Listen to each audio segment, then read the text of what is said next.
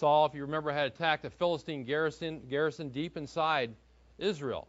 And uh, as I said last week, as a result of that attack, he opened up a hornet's nest, and the hornets started flying everywhere. Philistines came in a, in a mighty way, came back, and they were as the sand. Their army became as the sand of the seashore. It says in chapter 13, a massive army came, and they surrounded Saul and his men.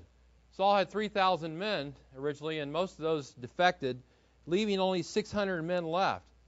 On top of all that, Saul had disobeyed the word of God spoken through Samuel. We saw this in chapter 13 last week. We can't go over that again. Just giving you a quick review. He, he disobeyed matters, took matters into his own hands. Samuel said, Wait for me to get to Gilgal. You wait there for seven days. I'm going to come and offer sacrifices. Saul didn't wait, took matters into his own hands, and as a result of this, Samuel pronounced judgment upon Saul. Look at chapter 13, verse 13. This is what Samuel said to Saul. You have acted, this is a key passage right here in the life of Saul. You have acted foolishly you have not kept the commandment of the Lord your God, which he commanded you, for now the Lord would have established your kingdom over Israel forever, he says. But now your kingdom shall not endure. The Lord has sought out for himself a man after his own heart, and the Lord has appointed him as ruler over his people, which because you have not kept what the Lord command, commanded you. So Saul is judged. He's not going to have a dynasty. He's going to rule as king, yes, but he's not going to have a dynasty that's going to last the Lord would look for a man after his own heart to do that, and that would be David. And this implies that Saul was not a man after God's own heart, as David would be. So Saul uh, has all these problems going on, and, and not only does he have a, an army that's going AWOL, he receives this disheartening news as well. Your kingdom's under judgment now. And on top of that, there are only two people in Israel who have serious weapons. We talked about this last week.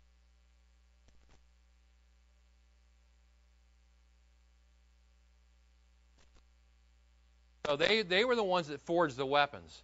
And they didn't allow Israel to have weapons. And I don't know how all that happened, but and so Israel's at a great disadvantage. They're surrounded by the enemy. They're sealed off. Forces from the northern tribes of Israel cannot come in to help them. They're in a real jam right here. They don't have the help of Samuel. Remember, he got mad and left after he judged Saul. And They don't have the help of the prophet at all here. So they're in a real hopeless situation.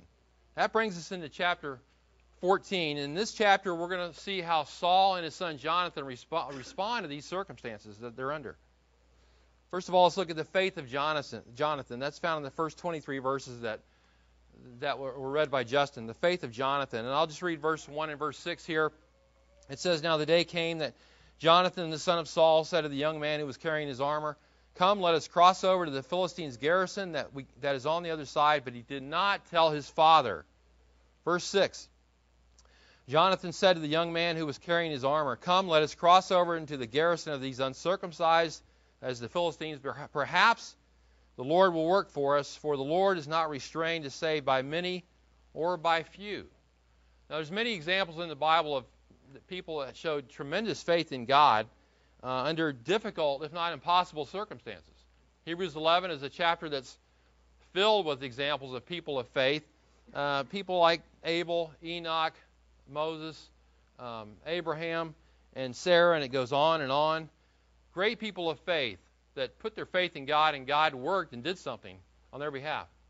In the Gospels, we, we know of the, the woman who came to Jesus with an issue of blood, and she said, If only I may touch the hem of his garment, I will be healed. Remember that story? And Jesus said, Daughter, your, your courage, uh, take courage, your faith has made you well. And, and what about, we think of the Roman centurion also that came to Jesus. They didn't even come to Jesus. He sent friends to Jesus, and they said to him, uh, that our master says, remember he had a sick slave and he wanted him healed, and, and they said, Our master says, just say the word from where you're at, and my servant will be healed. And Jesus said, I say to you, not even in Israel have I found such great faith. And so there's all these displays of great faith in the Bible. It's and, and you know these displays of faith aren't given to elevate the individual to tell us how great Jonathan was or how great uh, uh, you know Abel was or one of those guys. It's to show that God is the one who's great. It's to glorify God. Uh, it's not faith in and of itself that's the issue. It's faith in God that is the issue. And and so that's what we're looking at here. We're not talking about human optimism either. We're talking about faith in God. There's a difference between the two. And so In this chapter, Jonathan will place his life, he will place his faith solely in the hands of God as he goes forth to do something insane, really, against all odds. He's going to do something. He's going to try to go and, and make something happen against all these Philistines that are surrounding him. There's only 600 guys in the Israeli army at this time, right? And Jonathan and his armor bearer decide to go, those two decide to go and do something to break this whole situation up. He's taking a great risk here. If he was on his own, his, his death is certain. There's no doubt about it at all. But he's facing impossible odds, but his confidence is not in himself, it's not in his ability, it's in God. And so he goes forth with this confidence. Now we're going to learn something here about the faith of Jonathan by way of contrast. Sometimes in 1 Samuel we see a contrast presented or a comparison between two individuals placed side by side. You remember in the early chapters of 1 Samuel, we had the contrast given of, of uh, Hannah's son Samuel and then the sons of Eli, the wicked sons of Eli. And then we saw the contrast between Eli and Samuel as well. And so now in this chapter, throughout this chapter, as a matter of fact, we have a contrast between the father, Saul, and his son, Jonathan. And let's look at this faith that's contrasted with Saul. He says in verse 1, Jonathan says, Come, let us cross over to the Philistines' garrison and go to the other side. Now it takes some courage, like I said, tremendous courage, knowing the great presence of the, the massive Philistine army and, and, the, and, the, and, the, and that you only have 600 men on your side makes this the true uh, act of faith.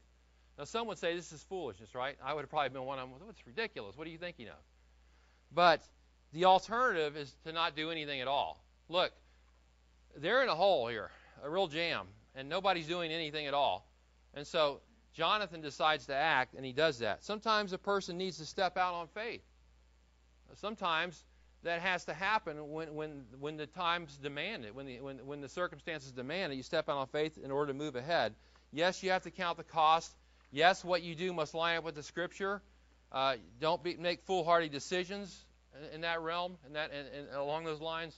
Yes, you have to have total dependence upon God, but sometimes a believer needs to step out on faith if there's something that God wants him to do. Now, notice that Jonathan did not tell his father in verse, in verse 1, it says. Could be that he didn't want to worry his father. It could be that his father would have forbidden him to have gone and do this thing. And what was Saul doing all this time? He's hanging out in the outskirts of Gibeah, it says in verse 3. He's, he's under the pomegranate tree. In verse 3 it says, or verse 2 rather. Um, he's under the pomegranate tree. Now what's he doing under there? Taking a, a break? Resting under the shade tree or what?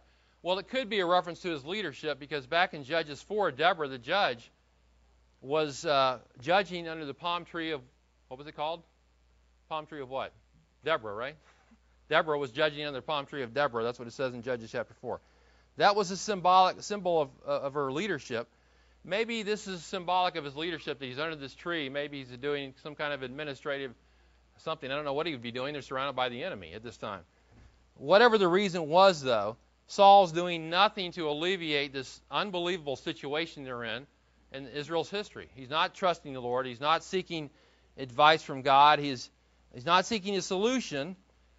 His presence under this particular tree may symbolize his leadership, but he's not leading. He's not leading at all. And while he is sit, sitting around, Jonathan is moving. Jonathan's on the move. He's acting in faith. And this is not the first time we've seen this. In chapter 13, verse 3, who was it that struck the Philistines first? Saul had 2,000 men and Jonathan had 1,000. And at the beginning of, uh, Judge, of 1 Samuel 13, it's, uh, it's uh, Jonathan that strikes first. It's Jonathan that smites the Philistines, not Saul. And so it looks as though that the real man of faith here and the real man of action here is Jonathan, not Saul. And faith leads to action, by the way, doesn't it? Faith results in action. That's the way it's supposed to work. That's the way the Scripture says it works. Isn't that what the, the message of the last half of James 2 says? That faith, you know, results in works. James 2:17. Even so, faith that if, if it has no works is dead, being by itself. Right? Does that mean that we're saved by works? Of course not. We don't add our works to what Christ has done. We know that we're saved by grace. By grace are you saved through faith. That not of yourselves is a gift of God. Right? Not of works, lest any man should boast. And so Salvation is, of, is totally of grace, is totally of Christ and his work on the cross and what he did. We can't add anything to that at all. But as John Calvin said, faith alone saves, yes, that's true. But the faith that saves is not alone. Faith that saves is not. What did he mean by that? He means that once a person is saved, it's gonna, his life is going to show it, express itself in works. It's going to be accompanied by works after that. True saving faith can't help but demonstrate itself. Will demonstrate itself. Uh, in that chapter, James chapter 2, true saving faith will demonstrate itself by helping a brother out in need, right? It says, or a sister in need. And, and that will happen. Um, action will be taken because of your faith. Now, Jonathan shows himself to be a true man of faith by his action. He's taking action. Um, Saul is not taking action. And by the way, this is a, um, he's not taking action in spiritual matters. This is really a spiritual matter here, not primarily a military one, because this involves God. This whole thing. Uh, their only vic- their only hope for victory is in God, and so this is, demands spiritual actions, demands faith in God and, a- and action as a result. Saul's 600 men are idle. They're waiting for Saul to lead. They're waiting for him to act. They're waiting for his signal to do something, but it never, he never, they never get that signal. They never get the, the, the, the, the you know, to go forward, the signal to go forward. It doesn't happen. And to compound the problem, look who's with Saul in verse 3. Chapter 14, verse 3. Ahijah, the son of Ahitub, Ichabod's brother. You remember, does anybody remember the name Ichabod from 1 Samuel 4? Ichabod's brother, the son of Phinehas, the son of Eli, the priest of the Lord at Shiloh, was wearing an ephod. And so we have Ahijah wearing an ephod. That's an article of clothing the priest wore over his chest. In other words, Ahijah is acting in the role of a priest. You say, well, what's wrong with that?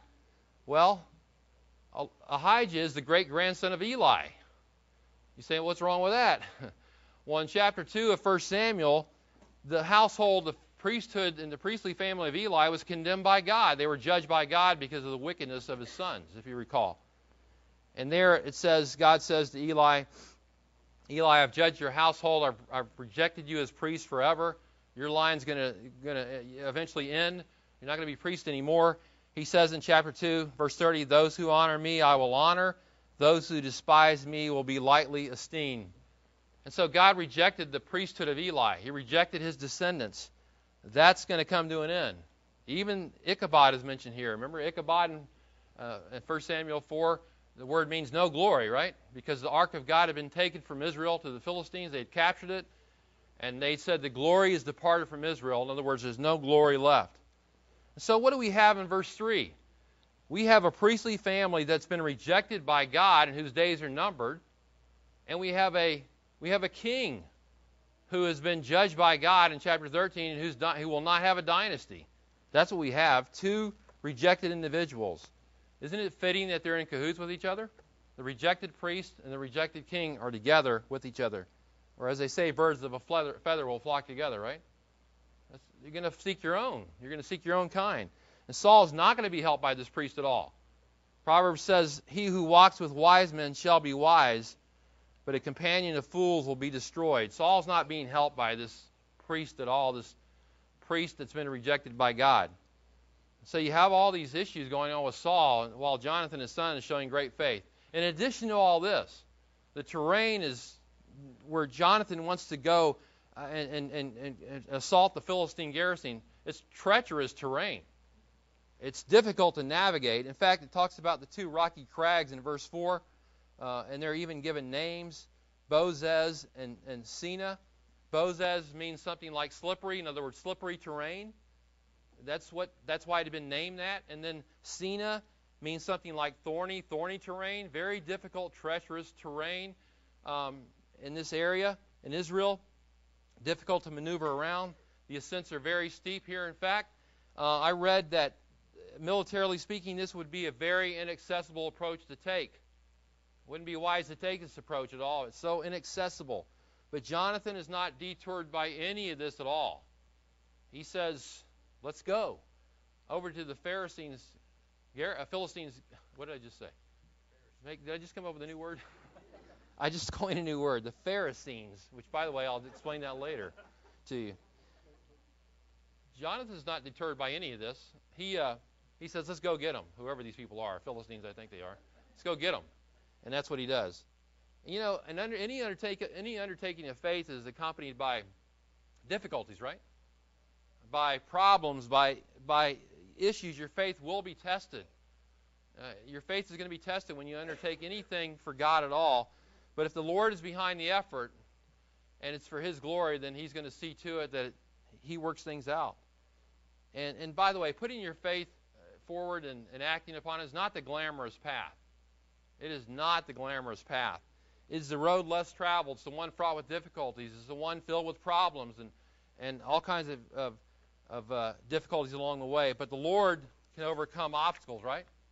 He can overcome obstacles. And so, and that's our hope. And that was the hope of Jonathan that God would do something on his behalf, on behalf of Israel. So to just sitting around, waiting for the enemy maybe one day to converge in and take him over, he decides to act. And so he says in verse 6, let's cross over to the garrison, garrison of these uncircumcised. Now he calls them that derogatory term, these uncircumcised. He calls them that because the sign of the covenant in Israel was circumcision, right? And all the people, the covenant people of, of God were circumcised to be a part of that community. The Philistines were not a part of God's community, and so they're referred to with this disgraceful term. David later on, when he faced the Philistine giant, would call him the same thing. It's uncircumcised Philistine, right? And so um, he says this. But here's the crux of the matter in, in, these, in this, second, this first half of 1 Samuel 14. Verse 6, he says, the great verse here, Perhaps the Lord will work for us, for the Lord is not restrained to save by many or by few. In other words, he's saying you don't need an army like the, sand, the, the sand that is on the seashore in abundance, like 1 Samuel 13 says the Philistines had, to win the battle. You don't need that. You don't need the most technically, technologically advanced weapons like the Philistines had in their day the iron chariots and so on, to win the battle, and they had that. Uh, what you need really is, with your 600 men, is childlike faith in God to win the battle. That's what you really need. And Jonathan has a childlike faith in God, and I do mean childlike. He's ready to go take them on, just because he's trusting in the Lord. And by the way, he doesn't command God here. Does he say, I command God to do this thing? No, he says, perhaps the Lord will work for us. He's not commanding God to do anything. Maybe the Lord will work for us if we'll trust Him. It's a very humble faith he has in God. And he says the Lord can save by many or by few. It doesn't matter. Remember Gideon and his 300 men. Uh, because God enabled them, they won the battle, right? 300, 600, 1, or 1,000 or 10,000 or 10 million. It doesn't matter to God, right? Because he can do it anyway. Outward circumstances may be an obstacle for us, often are. Oftentimes are an obstacle for us, but not with God. Not an obstacle. It's about trusting Him regardless of your circumstances. That's what it's all about always. Now, Jonathan doesn't try to do this alone. He, he trusts in God, but he takes his armor bearer with him. Um, it says in verse uh, 7, uh, he, he's got his armor bearer with him. He says, "Let's come. Let's go. Take these guys." His armor bearer said to him, verse seven, "Do all that is in your heart. Turn yourself. Here I am with you, according to your desire." You see that? This loyalty, this armor bearer has to Jonathan. The loyalty, the faithfulness he has to him. And that's what every church needs, by the way. If the church is going to accomplish anything, it's going to have to have people that are loyal to combine together as a, as, as, a, as a team, as a church, to get something done for God. It's going to take loyal people, faithful people who are committed to the work of God. One guy, as a general rule, is not going to do it. It's going to take people, other, other people to help out. Uh, the work of God is rarely done by one individual, although an individual can be greatly used of God, yes, as we're going to see Jonathan was, but he has his armor bearer with him. Who's backing him up, who's loyal, who's saying, yes, we can do this thing. Let's get together and do this thing for God. And they do it. And it's the body of Christ together moving forward to serve the Lord is what it's all about. And so there's this contrast between Saul and Jonathan. It's a great contrast. Jonathan, trusting the Lord, moving ahead against all odds, treacherous terrain, uh, innumerable army he's facing, untold odds, and yet Saul sitting around doing absolutely nothing. And then we'll see in the, in the next several verses, 8 to 23, the faith of Jonathan is honored. It's honored. Now, Jonathan comes up with a plan that's found in verses 8 to 10. Here's the plan. He says this He says, Look, we're going to reveal ourselves to the Philistines. Me and my armor bearer. Somebody, by the way, let's get Chris to write a song called Me and My Armor Bearer. as he did with the, well, you know who I'm talking about. Anyway, he says, We're going to reveal ourselves to the Philistines. And if they say, Come up to us, then we're going to know that God has given, this is going to be a sign that God has given them into our hand. And that is exactly what happens. They reveal themselves and they say, Come up to us. And, and Jonathan says, Look at verse 12. The men of the garrison hailed Jonathan, his armor bearer, and they said, Come up, come up to us, we'll tell you something. Jonathan said to his armor bearer, Come up after me, for the Lord has given them into the hands of Israel. This is faith. This is before any action is taken. Prior to any, any military action, he says, We got it. the Lord's going to give these guys into our hands. And so he's exercising his faith in God. And in verses 13 and 14, we have the results. It says there that 20 men, verse 14, within about a half of a furrow, an acre of land, were killed by Jonathan and his armor bearer. They're killed after they come up, the, after they climb the steep, this ascent. They kill these guys. 20 people are dead. That's how the battle started. But then in verse 15 and 16, there's an earthquake that takes place. It says in verse 15, there was a trembling in the camp, in the field, and among all the people. Even the garrison and the raiders trembled. The earth quaked, and so it became a great trembling. Now Saul's watchmen in Gibeah of Benjamin looked, and behold, the multitude melted away, and they went here and there. So there's this earthquake that takes place. Now, the end of verse 15 says in the NASB, the earthquake so it became a great trembling.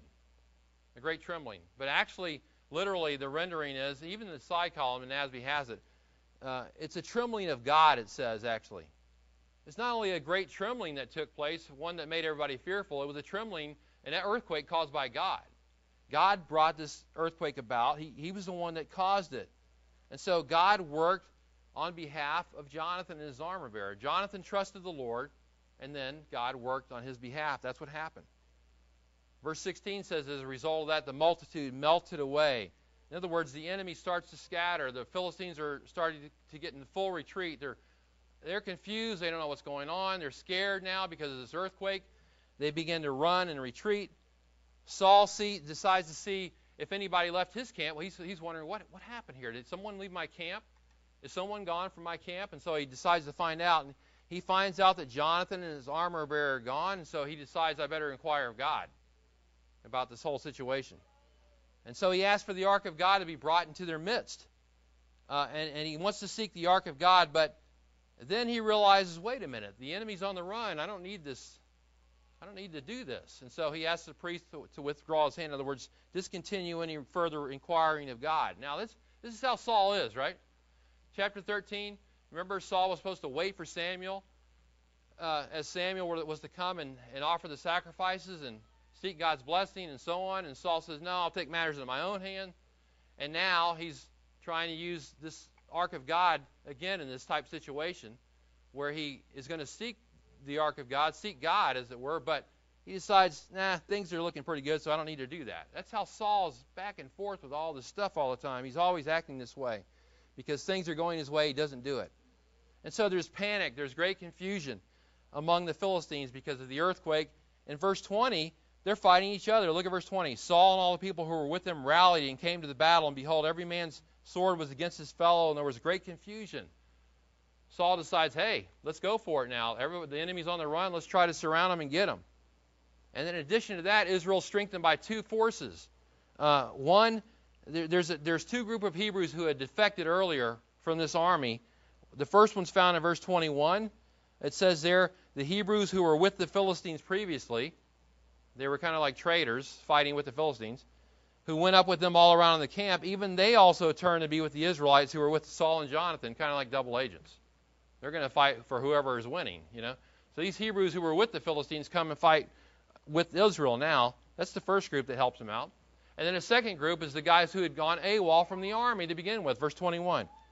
The Hebrews who were with the Philistines previously, who went up with them and all around the camp, they also turned to be with the Israelites in verse 22. When all the men of Israel who had hidden themselves in the hill country of Ephraim heard that the Philistines had fled, even though they, even so, they also pursued them closely in battle. In other words, remember the guys who had abandoned Saul in chapter 13, the, the soldiers that had gone AWOL? They're coming out of their hiding places and they realize, hey, the tide's turned. Let's get in on this battle. And so they come and help out as well. And so you have this extra help coming in. But verse 23, tells us the real reason why the, the battle turned. Verse 23. What does it say? Does it say, oh, yeah, the traders that came to help the Israelites fight, or the guys who went AWOL, they came to help fight? No, it says this. So the Lord delivered Israel that day.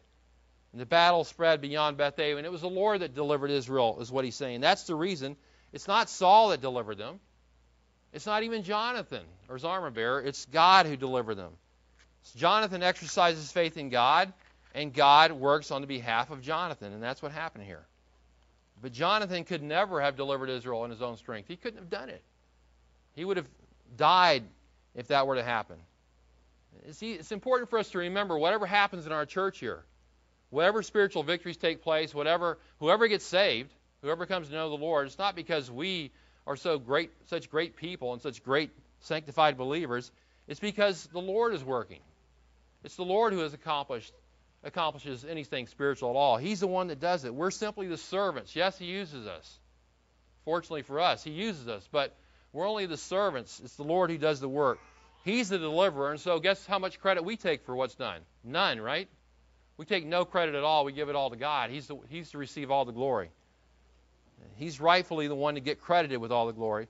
But nevertheless, the Lord does work through people like Jonathan who put their faith in Him, as we can see here. That's the faith of Jonathan. Now let's look in the, the, most of the rest of the chapter, not the entire chapter, but the foolishness of Saul, beginning in verse 24. The foolishness of Saul.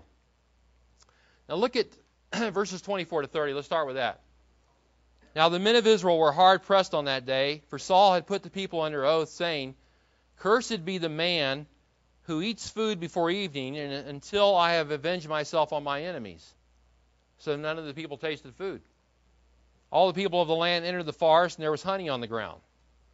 When the people entered the forest, behold, there was, there was a flow of honey, but no man put his hand to his mouth, for the people feared the oath. But Jonathan had not heard when his father put the people under the oath. Therefore, he put out the end of the staff that was in his hand and dipped it in the honeycomb and put his hand to his mouth, and his eyes brightened. Then one of the people said, Your father strictly put the people under oath, saying, Cursed be the man who eats food today.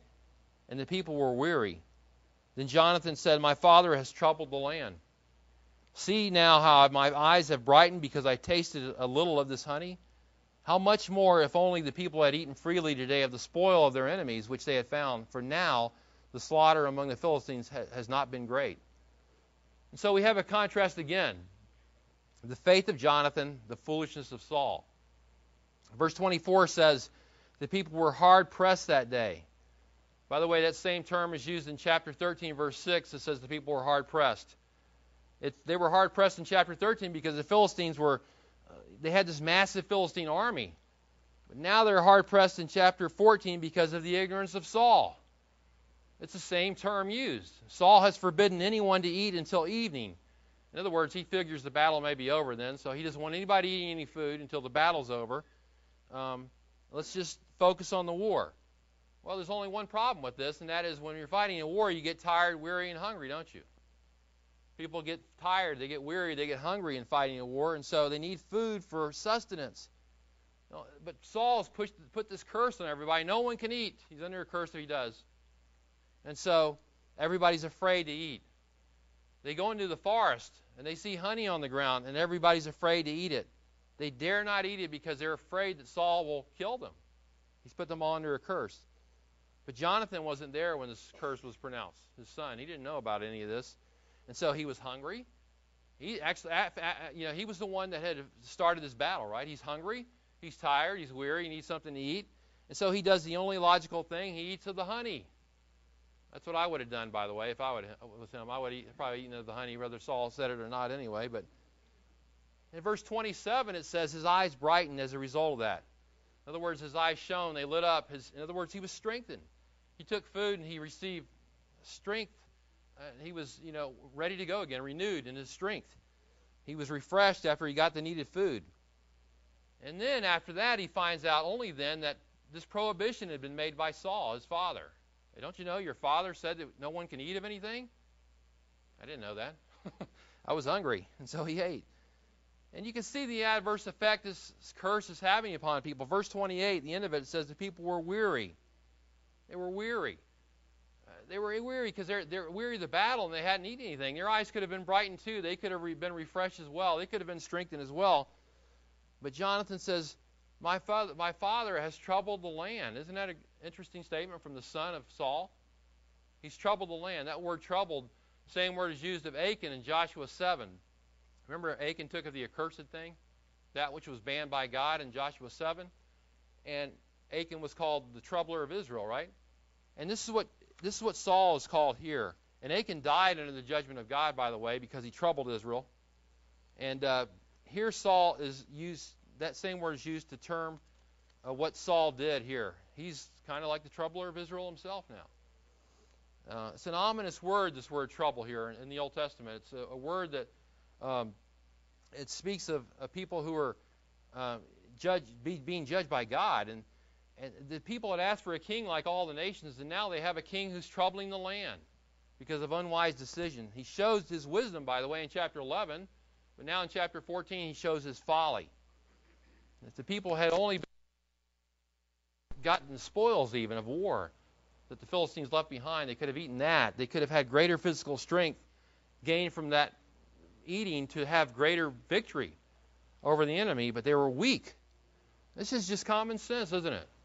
Just common sense, something that oftentimes is lacking even in churches. Sometimes we can be troubled by believers who are making rules and regulations for people to follow that have nothing to do with the scriptures whatsoever. They trouble people with things that are extra biblical, uh, things that are outside of the Bible. Rules that are outside of the Bible have nothing to do with Scripture at all. That they themselves have deemed necessary for everyone in the church to follow. I've been in this system. Legalism. People making rules Scripture that people are forced to follow, and it creates problems for people. Now, this time, at, at this time in, in, Israel's history, Saul wanted the soldiers to fast, but the the soldiers needed to eat. There's a time and a place for fasting, unless you don't think we should fast anymore. But there's a time and a place for fasting, but it's not for soldiers during the middle of a battle. That's not the time. This is a dumb decision by Saul. You know, you need at least a little snack, right? A little MRE or something to pop in and eat to keep going. You know, even even Jesus in Luke chapter 8, I think it was, the 12-year-old girl that was dying, uh, he healed this little girl. And you know what he said afterwards? It says he gave orders for something to be given her to eat. That's our Savior who's had not only God man, he had common sense and utilized it. Now, fasting wasn't such a great idea during this battle. It was very foolish. It's kind of like muzzling the ox while it's treading out grain, right? Which we're not supposed to do. This is not a command of God. It's not a requirement of God. This fasting here in this particular case, it was a bad decision by Saul, who's making unwise decisions right now. We need to beware of people putting their preferences and opinions on people in the church and forcing them to do things that are not biblical. We're only concerned with biblical commands in our church, not extra biblical ones. And we always need to remember that. It's what the Word of God authorizes that's necessary, nothing else. Now, Saul was the king. The people were supposed to be subject to the king. They were subject to the king. They're obeying what he says. But the king needed, needed to make wise decisions, right? Instead of foolish ones, to help the people out and not hurt them. So here's a foolish decision. So, and Saul's own son Jonathan recognized this, and he says, "My father has troubled the land. He's troubled the land. Let's not trouble our church with commands and and opinions and things that are just not biblical at all, and put ourselves under a yoke that, as Paul said, or as the apostle said, neither our fathers nor we are able to bear. Right? Don't put ourselves under that kind of yoke. That would be harmful. Now, what do you think was the result of this ridiculous curse uh, given by Saul? Look at verses 31 and 35. Here's what happened as a result of this curse. they struck among the Philistines that day from Michmash to Ajalon, and the people were very weary. Again, repeated. They're very weary. And it says the people rushed greedily upon the spoil. Now they're going after. They're starving to death. they rushed greedily upon the spoil, the animals. They took sheep and oxen and calves and slew them on the ground, and the people ate them with the blood. Then they told Saul, saying, Behold, the people are sinning against the Lord by eating with the blood. And he said, You have acted treacherously. Roll a great stone to me today. Saul said, Disperse yourselves among the people and say to them, Each one of you bring to me his ox or his sheep, and slaughter it here and eat, Do not sin against the Lord by eating with the blood.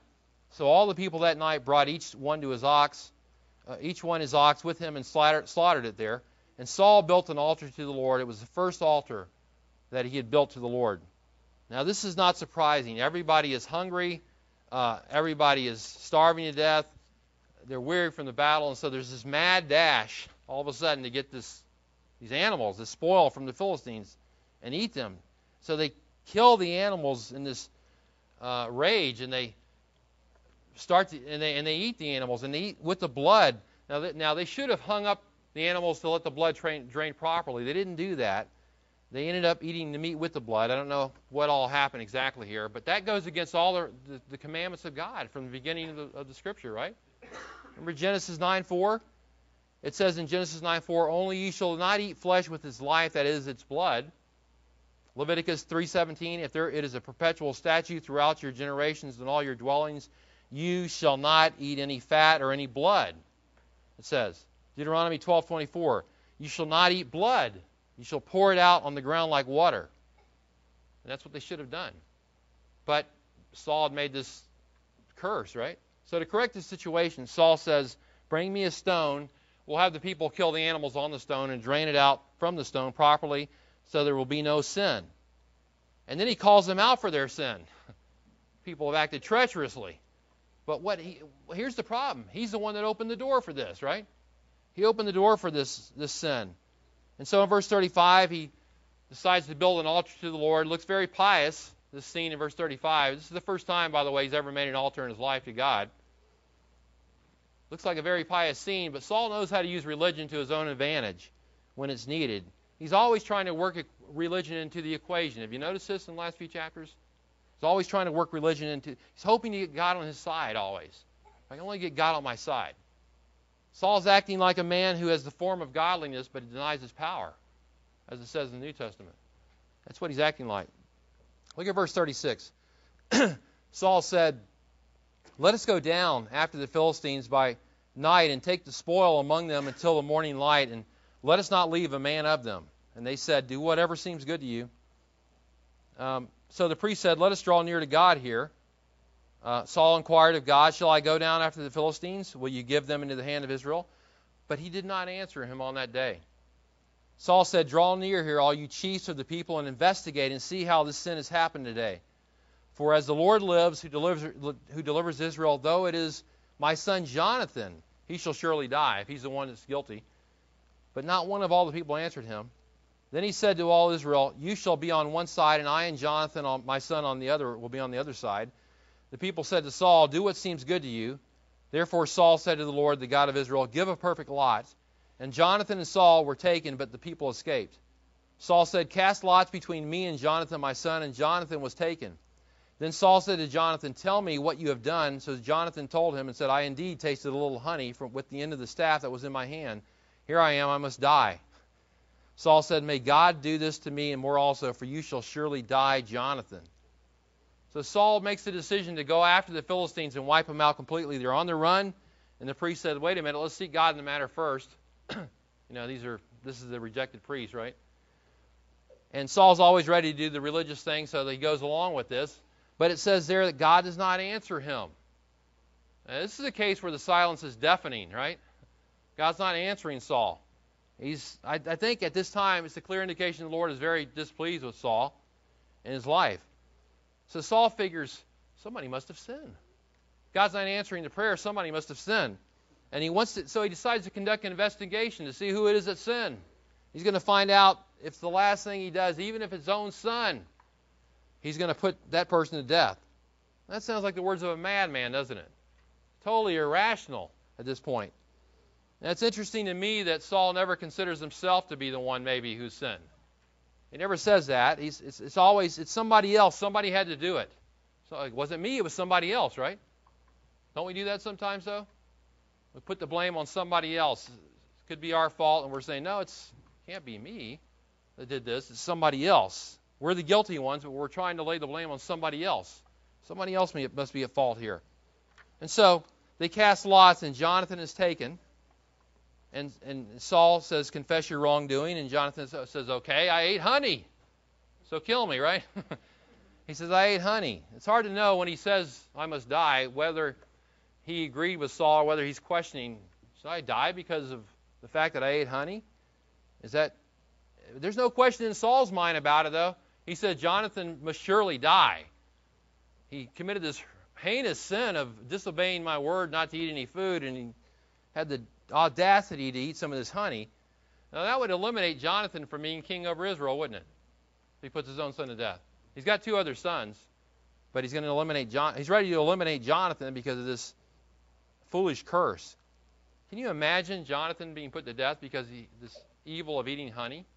It's great evil. Saul's not even being reasonable here. It's just no reason at all. But fortunately, the people are reasonable. Look at verse 45. The people said to Saul, Must Jonathan die who has brought about this great deliverance in Israel? Far from it. As the Lord lives, not one hair of his head shall fall to the ground, for he has worked with God this day. So the people rescued Jonathan, and he did not die. And the people defend Jonathan. They recognize he's the human instrument that God worked through to bring the victory about. They re- recognize this. And so they sum it up by saying, For he has worked with God this day. Another great, another great verse in this chapter. He's worked with God this day. The Lord is given credit in verse 23 for the victory, but now we see that the Lord's normal means of working is through an individual, right? Or individuals. He works through people to accomplish his work.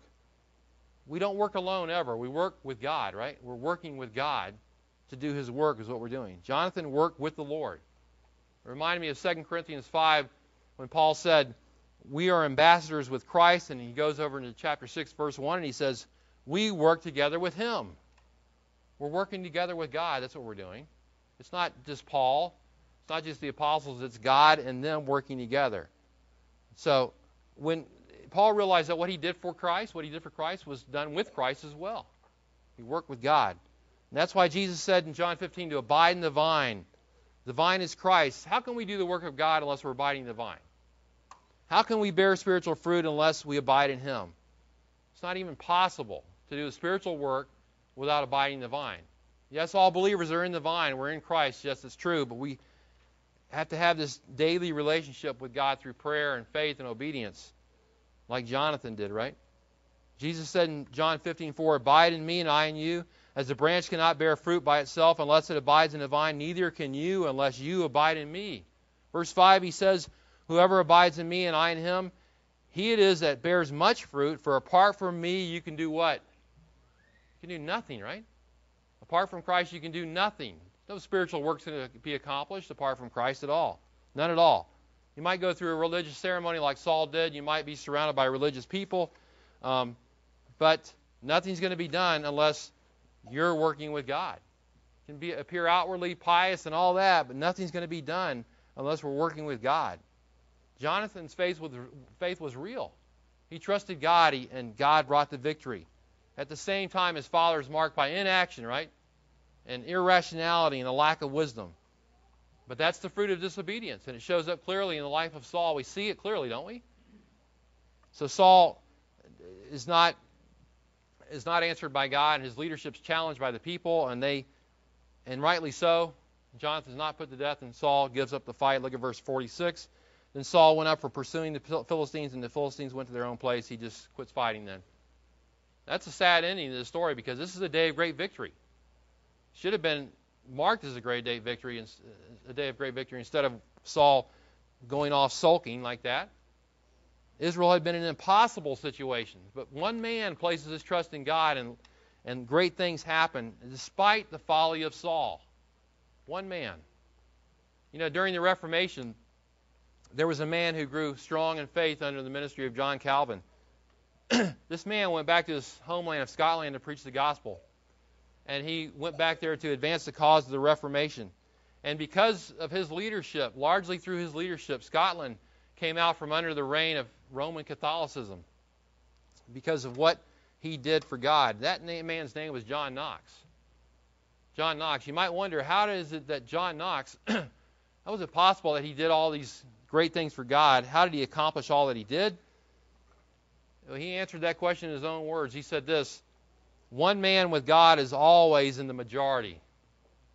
One man with God is always in the majority. That was true of Jonathan as well, wasn't it? It's true of John Knox. It was true of all the believers in Hebrews chapter 11.